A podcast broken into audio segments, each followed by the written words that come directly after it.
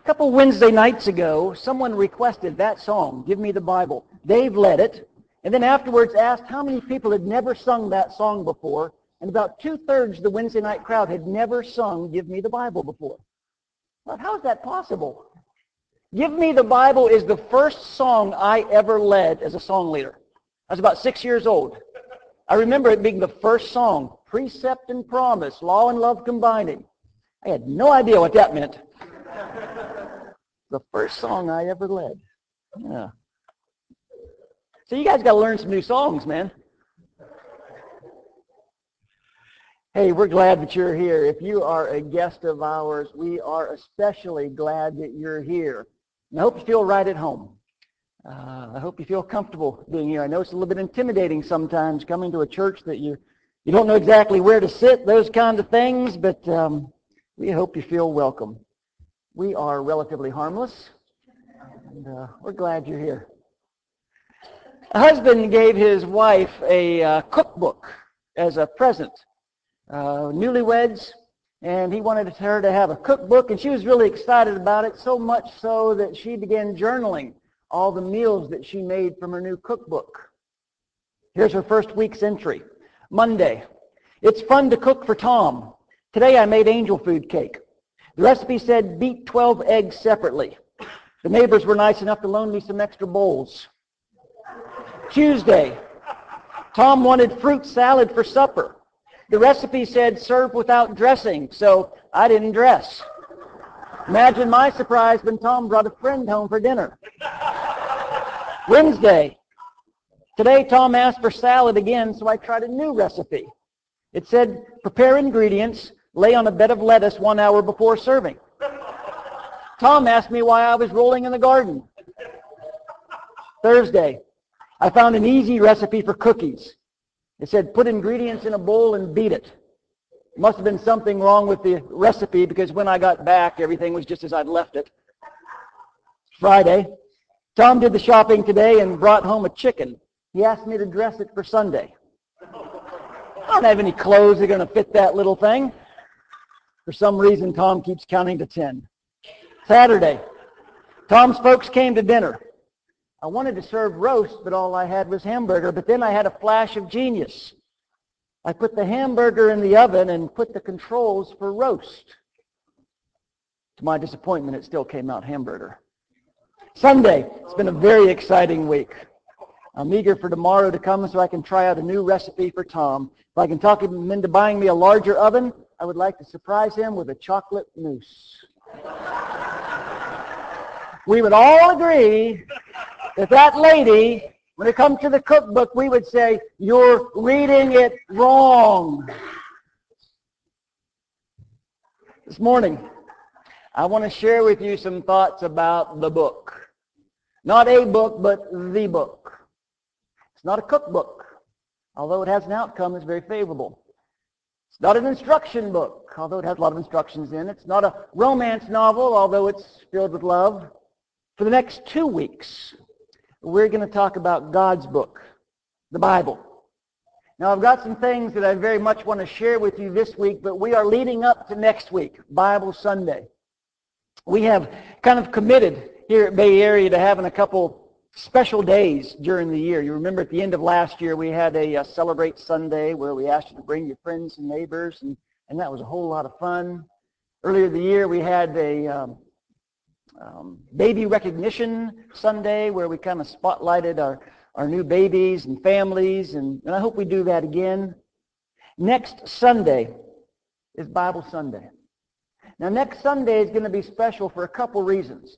One, we're going to we're going to honor and we're going to worship God next Sunday. Now, nothing new there. We do that every Sunday, but it's special. And we certainly don't take it for granted. But also, next Sunday, we're going to be focusing on God's Word. The power of God's Word. The, the message of the Word. And an opportunity that we have as a family in a very real, very practical way to be sharing God's Word. We have uh, received requests from from several different mission works that we here at Bay Area are involved with. And different men and women, different parts of the world, different circumstances, but the requests have been pretty consistent. We need Bibles. We have people who are hungry and thirsty for God's Word, and we don't have enough Bibles to go around. So we got together and thought, what could we do about that? Here's an idea. Let's send them Bibles. So next Sunday, both services, the entire contribution is going to go towards sending Bibles to mission works in South America, Eastern Europe, India, and Haiti. And here's what we're asking of you. We're going to ask you to be prayerful about that. We're going to ask that you talk about that with your family. Is that something you should be willing to participate in? Is that something that you'd be willing to support? Every single dime given next week is going to go toward the purchase of Bibles.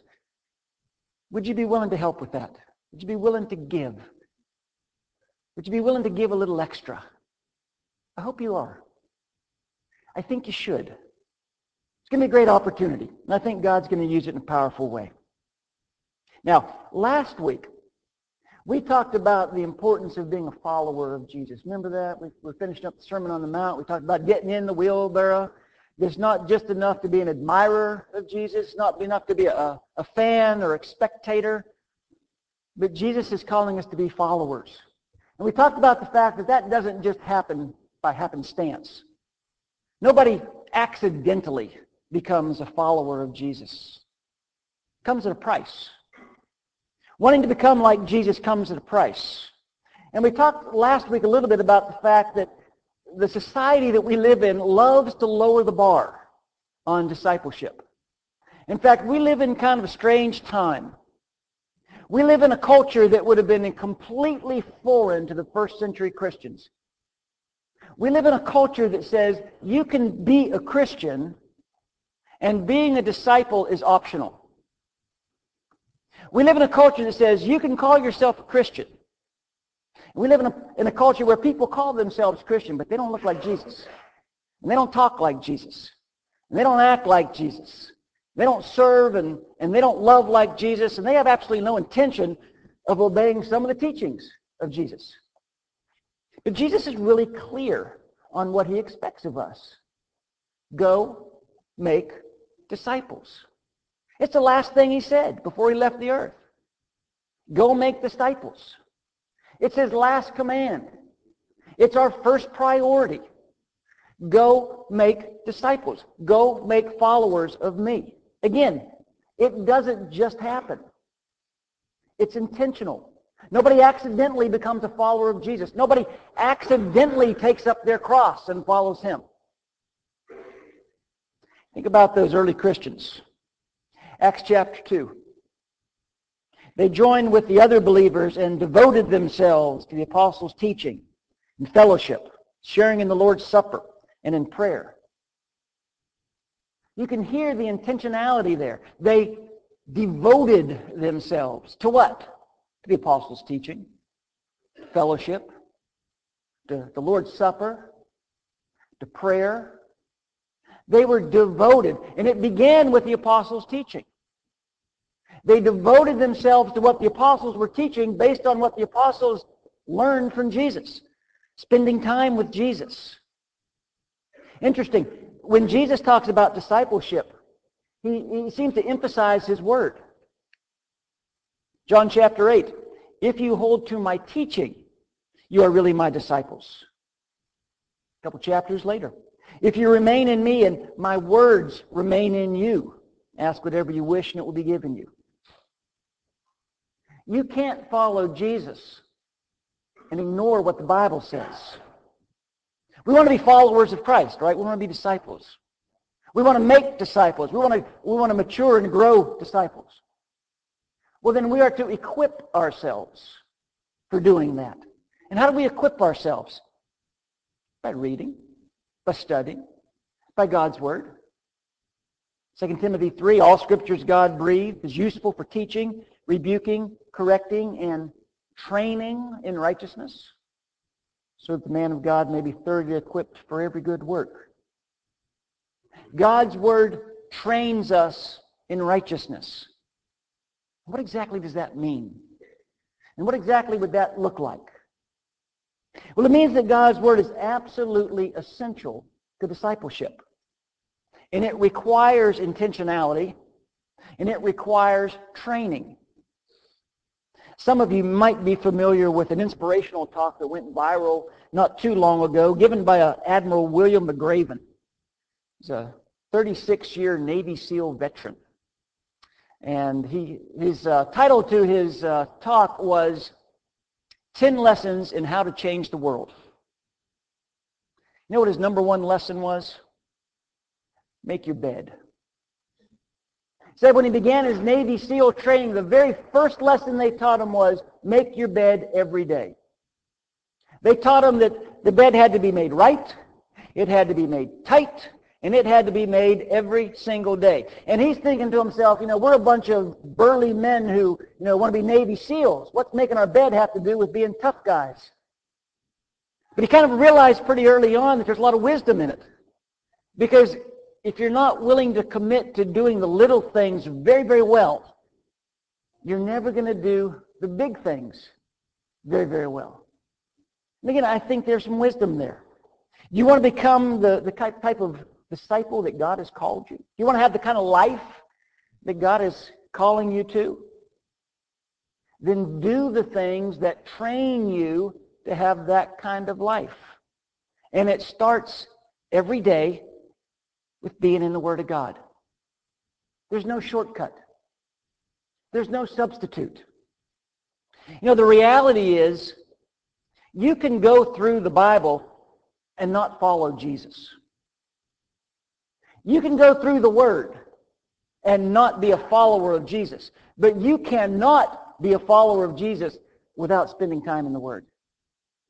It won't happen. It can't happen. I'm not sure that we'll ever really understand this side of heaven. The gift that we have, the blessing that we have in the Word of God. The power that's in the Word. But also just just the fact that God has given us his word. What a tremendous blessing. Think about this. The book. It's God's book. Let me remind you of a couple of things that you know about the Bible. First, the Bible records the words of God. It's a Bible about God, written by God. It's not thought up by a bunch of smart men somewhere. It's God's revelation to us himself. Everything we know about God, we know because God chose to reveal it to us. Now, we live in a culture where there is so much pressure to be politically correct. And there's so much pressure to be tolerant of everybody on every matter, including Scripture. And I understand and I agree with the need for humility, especially as we talk about Scripture. But I also think there's some things that we can be pretty sure of when it comes to God's Word. And you've probably heard the, uh, the analogy that people have used in the past about the six blind men who were trying to describe an elephant and they're just feeling different parts of the elephant. And, and one fellow feels the side of an elephant and describes the elephant as a wall. Another fellow grabs its tail and describes the elephant as a rope. And another fellow holds on to the ear and describes the elephant as a fan. And the conclusion is, well, we have to be very tolerant because nobody really sees the whole truth. So we have to be tolerant. I got a couple problems with that analogy used for that reason. One, somebody knows it's an elephant. Somebody knows the whole truth or else the story wouldn't make any sense at all. But more than that, it ignores the possibility that the elephant talks to the people who are trying to figure out what he's like. The paradigm shifting possibility that the elephant speaks and says, that's not a wall, that's my side. Keep going. That's not a rope, that's my tail, but there's lots more. That's not a fan, that's my ear, but you've got to experience more. God speaks to us through his word. Now I understand the, the need for humility. But I think it's consistent with God and consistent in his word that he very much wants us to know a couple things about, it, about him and about the Bible, through the Bible. Who God is, what God is doing through Jesus, and what God expects of us. We learn that in his word. When we read his word, the real problem for us isn't humility. Now, the real problem is usually arrogance. But God says what he means, and he means what he says, and it's written down for us. The Hebrew writer says this, For the word of God is full of living power. It's sharper than the sharpest knife, cutting deep into our innermost thoughts and desires.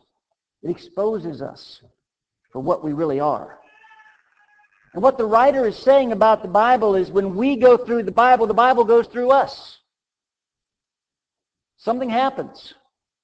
It cuts into our thoughts and desires. It exposes us. It's full of living power. Your version might say it's alive and active. And I said just a minute ago that the Bible speaks to us. The Bible very clearly attributes its authorship to the Holy Spirit. Now, again, the Hebrew writer, sometimes when the Hebrew writer would quote Scripture, he'd just say, well, the Spirit says, and then he'd quote Scripture.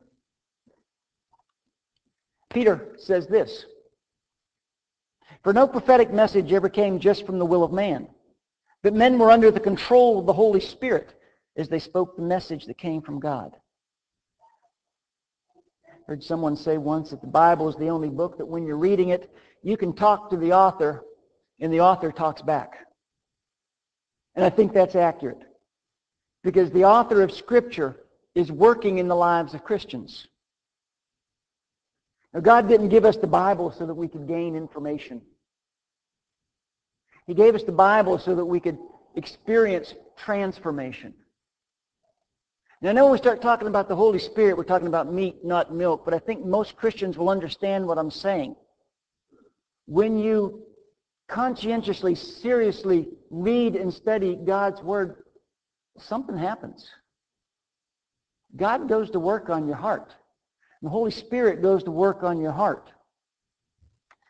So there's a story about the grandson who's spending the summer with his grandfather, cabin by the lake, and every morning the grandfather would get up and spend some time on the front porch reading the Bible. The grandson decided that he would try that as well. After a couple of days, he said to his granddad, Granddad, I don't get it. You know, I don't get the whole Bible thing. And a lot of what I read, I don't understand. And most of what I read, I can't remember. I just don't see the point in reading the Bible. On the front porch there was an old, dirty, dusty coal bucket. The grandfather said, son, I want you to go down to the lake and, and bring back a bucket of water. Well, he took the bucket uh, down there and filled it up with water, and brought it back. By the time he got back, the, the bucket was empty. Had too many holes in it. It was, it was just this old rusty thing. Granddad said, well, you're not moving fast enough. So he went back down to the lake, filled the bucket back up with water. This time he ran back to the front porch. But again, by the time he got there, all the water drained out of the bucket. The grandfather said, son, you got to hurry. He tried it one more time, the exact same result. He said, Granddad, it's no use. There's no way I can get back up here with the water. It's leaking out too fast. The grandfather said, I realize that. But look inside the bucket. He looked inside the bucket and all that dirt and all that dust was gone it was clean. He said, that's kind of like studying and reading the Bible. Even though you don't understand all of it, even though you might not remember all of it, when you read God's Word, it begins to, to cleanse you from the inside out. And I think that's true. Look at Ephesians chapter 5. Be filled with the Spirit, which, by the way, is a command, not a suggestion. Be filled with the Spirit. Speak to one another with psalms, hymns, and spiritual songs. Sing and make music in your heart to the Lord, always giving thanks to the God Father for everything in the name of our Lord Jesus Christ. So if you're a person who's filled with the Spirit, what two things are going to show up in your life? First, you're going to be a worshipful person. You're going to worship. And second, you're going to be joyful. You're going to be thankful. Colossians puts it this way. Let the words of Christ in all their richness live in your hearts and make you wise. Use his words to teach and counsel each other. Sing psalms and hymns and spiritual songs to God with thankful hearts. Whatever you do or say, let it be as a representative of the Lord Jesus, all the while giving thanks through him to God the Father. So what happens when you let the words of Christ dwell in you? in all their richness, live in your heart, you're going to be worshipful and you're going to be thankful. Here's the reality. The spirit-filled life has a scripture-filled heart. If you are a person who's being led by the Spirit, you are a person who's going to be immersed in the Word. And that shouldn't come as too big a surprise, by the way. Because remember what Jesus said in John chapter 6. It's the Spirit who gives eternal life. Human effort accomplishes nothing. And the very words I have spoken to you are spirit and life. Every single person I have ever admired as leading what I would consider a spirit-filled life were men and women who were immersed in the Word. I can't think of a single exception to that rule. Every single person that I know of that I admire and say that's someone who's living by the Spirit, those men and those women spend an awful lot of time in the Word. The Bible is such an amazing book. Written by different individuals in different times, different cultures, different places, different languages, but with the same message, pointing to the same person, all pointing to Jesus. We saw this last year when we went through the story. All of Scripture points to Jesus. So after the resurrection, Jesus is walking along a road on the way to Emmaus, and he meets a couple guys who were confused about what went on in Jerusalem. And Jesus begins using Moses and the prophets to tell these two men about himself. It's Luke chapter 24. And beginning with Moses and all the prophets, he explained to them what was said in all the scriptures concerning himself. Acts chapter 8, Philip encounters a man on a road riding on a chariot from Ethiopia. He's reading from the Old Testament book Isaiah. But he doesn't understand what he's reading. So Philip climbs up into the chariot with him and begins with that verse. Begins in the Old Testament book of Isaiah. Beginning with the same scripture and then use many others to tell him the good news about Jesus. It's about Jesus. Notice what Jesus himself has to say to his critics in John chapter 5. You search the scriptures because you believe they give you eternal life, but the scriptures point to me. You know it's possible to read the Bible and never hear the word? It's possible to, to be, read the Bible and, and never encounter the word, the word that made us dwelling among us. Harry mentioned that today, John. Completely miss Jesus. It's possible to read the Bible and say it's kind of boring. It's not fascinating. It's not exciting. If that's your experience, I would tell you the same thing that we told the lady with the cookbook. You're reading it wrong. You're not looking for the right things. You're not looking for the right person. Why is it so important for us to be in the Word of God? So that we can master the Bible? Nah. So that we can win some arguments? Nope. So we can feel good about ourselves? No. It's important for us to be in the Word of God because the Word of God points us to the Son of God. The Bible isn't the point.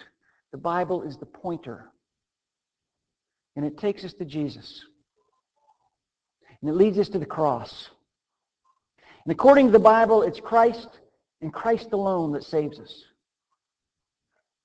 And according to the Bible, it's the words of Christ that one day is going to judge us. John chapter 12. There's a judge for the one who rejects me and does not accept my words. The very word which I spoke will condemn him at the last day. That's why the Bible is so important. Now, next week, next Sunday, we are going to have a very unique opportunity to provide the Word of God to people on the other side of the earth, people that we will probably never meet in this life, people who desperately need the Word of God because people who desperately need the Son of God, people who desperately need Jesus. And we get to help. So next week, come prepared. Come prepared to be able to share the Word of God with, with people all over the world. Let me wrap up with this. I saw an online magazine that challenged its readers to come up with their life story in six words. The site almost crashed because so many people responded. Kind of an interesting exercise. What's your life story using only six words? Let me share with you a couple of the responses. One tooth, one cavity, life's cruel. Savior complex makes for many disappointments. Nine-year-old said this, cursed with cancer, blessed with friends. One man wrote, the psychic said I'd be richer. Someone else said, thought I would have more impact. So that's the challenge. Six words. What six words would you want to define your life? What six words would you want to tell your story? I'll share with you my favorite. It's from Scripture, Luke chapter 5. They'd been fishing all night and had absolutely no success.